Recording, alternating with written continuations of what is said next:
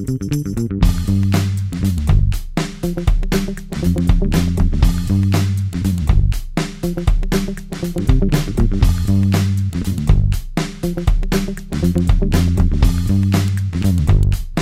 bem-vindos ao Nota 20, programa da Rádio Observador, em parceria com a Iniciativa Educação. Viva, professor Nuno Crato. Ora, viva. Professor, hoje vamos uh, aprender a estudar melhor para obtermos bons resultados nos nossos exames e nos nossos testes. Será que há para aí uma estratégia uh, escondida que nos pode ajudar? Bom, vamos começar pela nossa pergunta habitual aos nossos ouvintes na rede social Twitter. A pergunta que deixámos foi a seguinte: quando estudamos, qual é a melhor forma de aprender? Testar ou reler? E 75% dos nossos ouvintes respondeu testar. Professor Nuno Crato, está surpreendido com a resposta e com o pensamento dos nossos ouvintes? Eu não sei se estarei surpreendido, mas hum. Acho que tem razão. Acho que tem toda a razão. E muitas vezes comete-se o erro contrário. Muitas vezes o que os jovens fazem é estudam uma matéria, leem, releem, leem, releem, em vez de se testarem a si próprios. E é por ah. isso que nós temos hoje este tema precisamente para discutir, na sequência dessa, uh, desse inquérito, e outros temas relacionados. E o João Miguel tem toda a razão. Nós hoje vamos falar de estratégias para estudar. Aquilo a que nós chamamos estudo 100%, ou estuda 100%, que são algumas estratégias que as ciências cognitivas modernas têm vindo a mostrar que são mais eficazes do que as estratégias uh, habitualmente usadas para aprender. E nós, na Iniciativa Educação, temos, lançamos a partir da manhã, quarta-feira, lançamos um conjunto de vídeos, são quatro vídeos sobre quatro estratégias de aprendizagem destacadas pela ciência moderna. E esses quatro vídeos vão falar dessas quatro estratégias, que são a estratégia de recuperação, a estratégia de elaboração, de espaçamento e de estudo intercalado. E essas quatro estratégias vão ser-nos explicadas nestas duas sessões agora, uma pela nossa convidada de hoje, outra duas pela nossa convidada de hoje e duas uhum. pela nossa convidada da próxima semana. Eh, eu julgo que isto é muito útil e muito interessante, mas é sobretudo muito útil para os jovens que agora estão na fase de estudos finais e que estão a pensar, mas como é que eu vou preparar-me para o exame? Como é que eu vou preparar-me para o exame?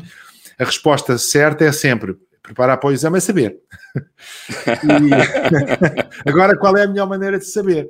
E é sobre isso que nós temos aqui estas, esta discussão que é muito interessante. Estes vídeos que nós vamos ter disponíveis já a partir de amanhã, quarta-feira, no nosso site, eh, são vídeos que podem ser descarregados, tem, tem também fichas que vão explicar estas estratégias e eu acho que isto é muito, muito interessante para os jovens. Quem quiser pode por exemplo, inscrever-se no nosso site, indo ao site iniciativaeducação.org e vindo cá abaixo, encontra, uhum. subscreve as novidades. Subscreve as novidades, põe o seu e-mail e começa a receber informação sobre estas estratégias, sobre locais onde estão os vídeos, etc, etc. Cheira-me que vem aí nota 20. Bom, vamos dar as boas-vindas. vamos dar as boas-vindas à nossa convidada, é a Ludmila Nunes, investigadora em psicologia cognitiva. Ludmila, muito obrigado eh, por ter vindo à nota 20 esta semana. Obrigada eu, olá a todos. Eh, Ludmila, afinal, é, como diz o professor Nuno Crato, enfim, pode desmenti-lo se quiser. É a, testar, é testar que se aprende melhor. É, é a testar que se aprende melhor. E como? Como? Há, bem, há várias maneiras que, que há, há, várias formas que os alunos podem usar para se testarem a si próprios, mas uma muito, muito simples é apenas depois de lerem o material que têm de estudar uma vez, se tentarem reproduzir esse material. Em vez de voltar a ler, just, uh, apenas sentarem-se e começarem a escrever e tentar recuperar a maior parte da informação que leram. Esta é talvez a forma mais imediata, mais fácil. Uhum. Podem também... Ou seja, na verdade é responder a uma pergunta: será que eu sei o que acabei de ler? Vamos Exato. provar.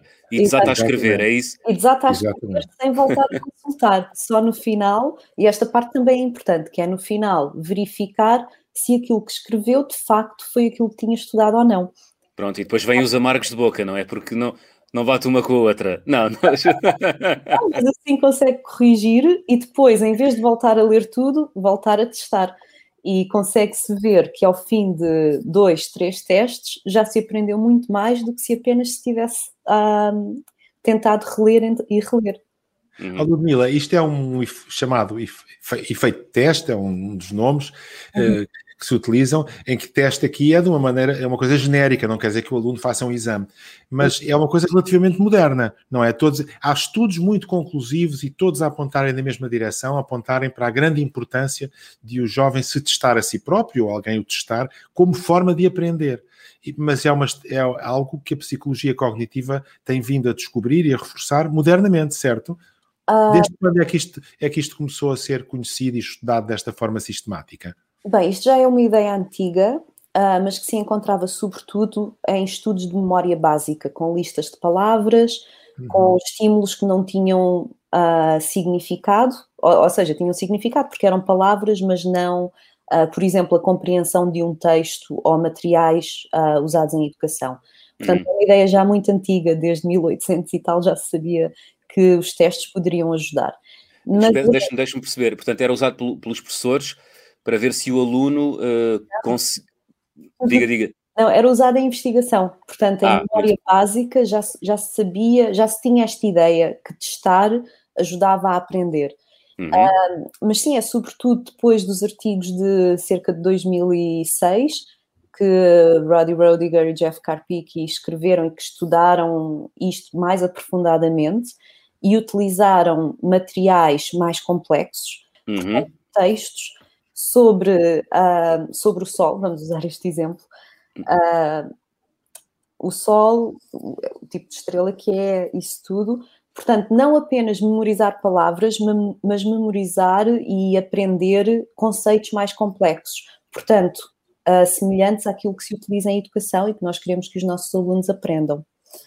Um, e, e, então o que, que os, os, investigadores encontraram foi que uh, quando os alunos faziam, uh, estudavam quatro vezes, ou seja, apenas reliam este texto quatro vezes, versus quando estudavam três vezes e eram testados uma vez, havia um benefício deste teste que eles faziam. Agora, este benefício não acontecia imediatamente passados cinco minutos quando, quando eram testados cinco minutos após este ciclo de aprendizagem, que era apenas uh, leitura ou leitura mais teste, uhum. um, aí havia um benefício de apenas ler. E porquê é que isto acontecia? Isto acontecia porque, para responder a esse teste de avaliação, neste caso, no final, os alunos estavam a basear-se apenas na sua memória recente. Ou seja, tinham acabado de reler tudo, conseguiam recuperar esta informação toda.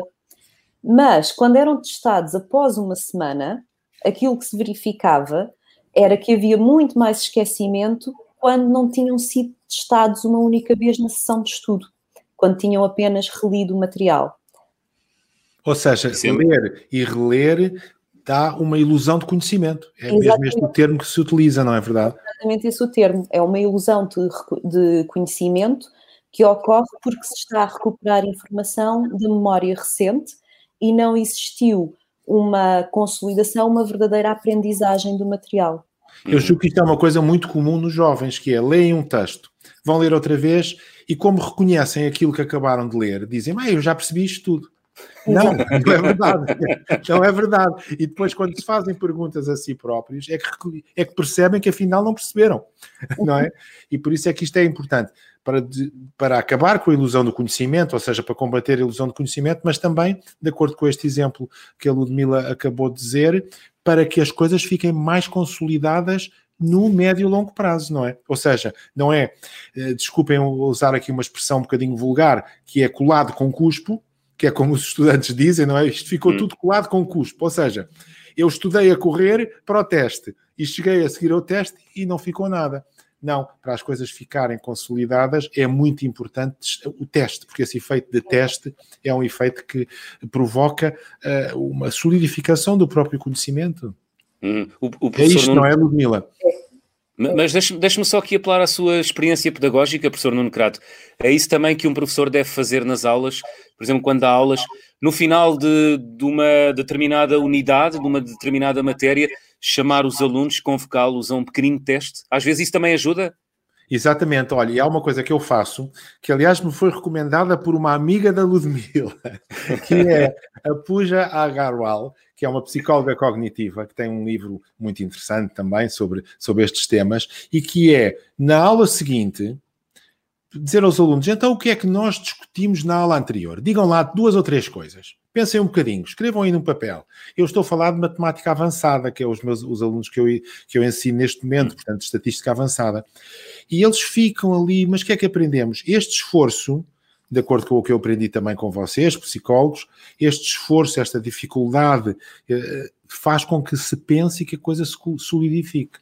Eu, eu, eu, utilizo isto e não é uma coisa muito estranha, não é o, os chamados princípios de Rosenstein que dizem isto há não, há não sei quanto tempo que isto é preciso ser feito. Mas eu estou, oh, oh, Ludmila, desculpa, eu estou a falar muito, mas agora voltando aqui àquele assunto. Portanto, isto são coisas que são modernas deste ponto de vista. Uh, uh, todas as investigações mais modernas têm apontado na, para a grande importância desta técnica ou de, de testagem, não é? Este efeito de teste. Sim, certo? exatamente. Uh, falando da Pooja Agarwal, uh, eu tenho um artigo no, no, qual eu, a Pooja e a nossa colega Janelle Blunt fizemos uma revisão uh, na qual tentámos pesquisar toda a investigação que foi feita em sala de aula. Isto era a parte importante e que distinguiu esta revisão de outras. tudo o que foi feito em sala de aula para testar se de facto a prática de recuperação uh, faz com que os alunos tenham melhores notas e aprendam mais. Uh, e, o que portanto, é que é a prática de recuperação, Ludmila? É este teste, é a testagem. É a testagem. Okay. Que pode ser uh, levado a cabo por um professor ou pelo próprio aluno, ou, ou não? Ou pelo próprio quando, aluno. Quando o aluno se interroga, bom, agora já leste isto tudo, uh, faz aqui um pequenino questionário a ti mesmo. Isso é uma prática de recuperação, é, ou não? De recuperação, uhum. e é o que nós estamos a sugerir uh, que, o, que os alunos façam quando, quando estão a estudar por si próprios. Não tem de ser hum. guiado pelo professor, não tem de ter uma nota final, deve ser corrigido no final para dar a informação uh, daquilo que sabe e não se sabe, mas pode ser perfeitamente feito pelos alunos. Isso Nós é um grande exercício, isso é um grande exercício de humildade científica. As, se calhar a maior parte das crianças não está preparada para isso. Não está. É, bem, é deve, aprender, deve aprender a exercê-la. Eu acho que se nós normalizarmos o que é o teste e claro. não apenas que é algo que os alunos devem estar assustados e, e vão, a nota vai depender desse teste, mas sim como uma prática que os ajuda a aprender melhor e se começarmos esta, esta prática desde cedo, aí acho, acho que vai ser normal para, para os alunos hum. se estudarem assim. Eu lembro-me, pronto, na altura não sabia nada disto, mas quando, era, quando andava na escola, o que eu fazia era sentava aos meus pais e pedia, dava-lhes o livro e pedia para me fazerem perguntas. E era uma coisa que eu agora percebo quanto me ajudava, porque eu não gostava de me sentar a ler e a estudar, isso não, não dava. Estar era a sua, era a sua desenvolveu a sua própria prática de recuperação. Exatamente, que é uma coisa que os alunos podem fazer, por exemplo, com outros colegas, sentarem-se e fazer perguntas uns aos outros. Oh, oh, Ludmila, isto agora levanta um problema que eu acho que é, que é importante para as pessoas em geral, que é vocês, psicólogos, falam da memória. Sim. E, portanto, dizem, não ficou na memória, não ficou na memória. E para, para as pessoas que não são psicólogas, eh, a memória dá a impressão que é ali uma, um, uma série de ficheiros e o memorizar até é mal visto às vezes, porque é mal visto é no sentido, ah, vais decorar as coisas, mas não percebeste nada. Mas a memória é muito mais do que, do que ficheiros, não é? Ou seja, esta ideia que nós temos de que vamos recordar factos não é verdadeira, porque a memória também é o conjunto de esquemas de pensamento, de uh, coisas que se aprendem sobre a vida real, que são coisas complexas, não é só factos dispersos, certo? Sim, a ideia é que a memória é construtiva, não é uma coisa estática, como nós muitas vezes pensamos.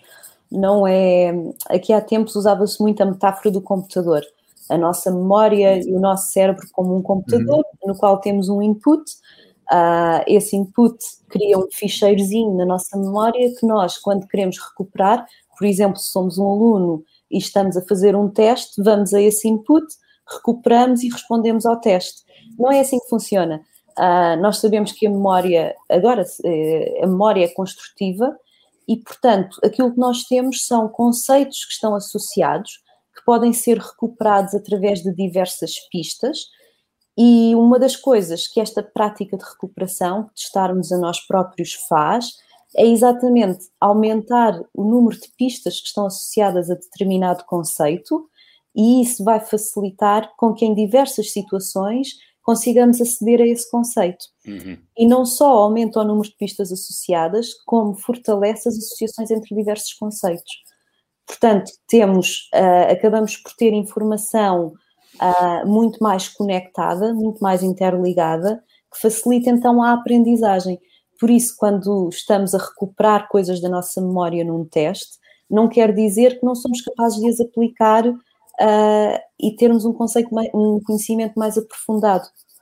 Uh, e, e, esta parte que é importante utilizar esta prática de recuperação e depois, aliada a esta prática de recuperação, há também a técnica de elaboração. Uhum. Exato, que é um outro vídeo que nós temos também. Exatamente. Temos um vídeo que é este, que é da prática da recuperação, o teste, e temos um outro que é a prática da elaboração.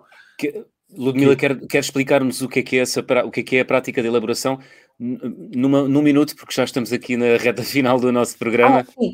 Ah, pronto, a, parte mais, a maneira mais fácil de fazer a prática da elaboração é com interrogações elaborativas, que consistem em perguntar, a fazer perguntas como, porquê, uh, quando se está a estudar uma determinada matéria. E estas uhum. perguntas, tentar pensar mais aprofundadamente sobre o tema, sobre o tópico, e estas perguntas permitem com que se criem mais ligações entre os vários conceitos e se ganhe um conhecimento mais aprofundado. Ora, este conhecimento mais aprofundado vai fortalecer não só a, a aprendizagem dos detalhes sobre um conceito, mas também como os conceitos estão ligados e, e dar the larger picture, dar uma, uma visão panorâmica daquilo que se, que se pretende aprender.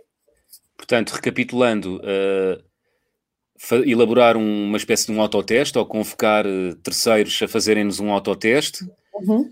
e no fim, uh, e no fim não, e durante o processo de estudo, como e porquê? Sim. Como e porquê, como e porquê, como e porquê. Ou seja, diga, diga, não, é facto, não são só os factos dispersos, mas são a interpretação desses factos, as razões disso acontecer, a pessoa pensar ela própria sobre isso. É isto, Ludmila? É, em vez de estudar apenas uma definição, estudar o porquê, porque é que esta coisa faz isto, hum. por exemplo. Desconstruir, não é? Sim, sim. Pois, sim. ou construir. Vezes... Ou construir. Isto agora é uma piada, porque os, os, literatos gostam muito da ideia da desconstrução. As duas, As duas coisas. Tá? Ludmila, não temos mais tempo, peço imensa desculpa. Muito interessante. Eh, eu gostava que tivesse havido uma Ludmila na minha vida mais cedo, porque teria seguramente tido melhores resultados. Muito obrigado pelas, pelas ferramentas eh, que nos demonstrou existirem à disposição dos nossos alunos é fantástico, sobretudo nesta altura em que eles, enfim, vivem embrulhados no meio dos exames. Muito obrigado por ter vindo à Nota 20, Ludmila. Obrigada, eu. Professor, três notas que devemos uh, reter, duas ou três notas que devemos reter do programa de hoje. Eu, eu volto a repetir, volto a hum. dizer hum. aquilo que nós sempre começámos do princípio, que eu acho que é muito importante. Ler e reler e reler é uma técnica pouco eficaz para aprender. É muito melhor ler e questionar-se a si próprio, ou alguém o questione, mas melhor ainda do que questionar-se a si próprio é elaborar os, os, conceitos. Porque nós temos a ideia de que uh, os testes, etc., são só questões de memorização. Não são nem devem ser. Uhum. Os testes devem ser uma maneira de reelaborar o conhecimento que nós temos sobre as coisas. A nossa memória não é, eu acho que a Ludmila explicou isto muito bem, a nossa memória não é como um computador que tem ali umas coisas guardadas que são buscar, mas cada vez que se vão buscar, elas vão sendo reelaboradas e vão sendo melhor percebidas. Portanto, a memória é um conjunto de esquemas, não é só um conjunto de factos dispersos. E para que as coisas não sejam factos dispersos e sejam compreendidas, então é necessário estudá-las, mas não é só estudar e memorizar factos dispersos. É estudar, memorizar os, os, os conceitos, sim, com certeza, mas entendê-los, entendê-los, uhum. entender as conexões entre eles. Muito bem, professor. Para a semana vamos continuar a conversar sobre este tema, como estudar com eficiência para obter bons resultados. Será a nossa convidada Célia Oliveira, que já conhecemos de outras edições do Nota 20. A professora Célia Oliveira é investigadora em Psicologia Cognitiva. Antes de fecharmos o programa, vamos deixar a pergunta aos nossos ouvintes. É a seguinte, qual é o melhor método para aprender? Estudar a mesma matéria ou intercalar matérias? Professor, até para a semana. Até a semana.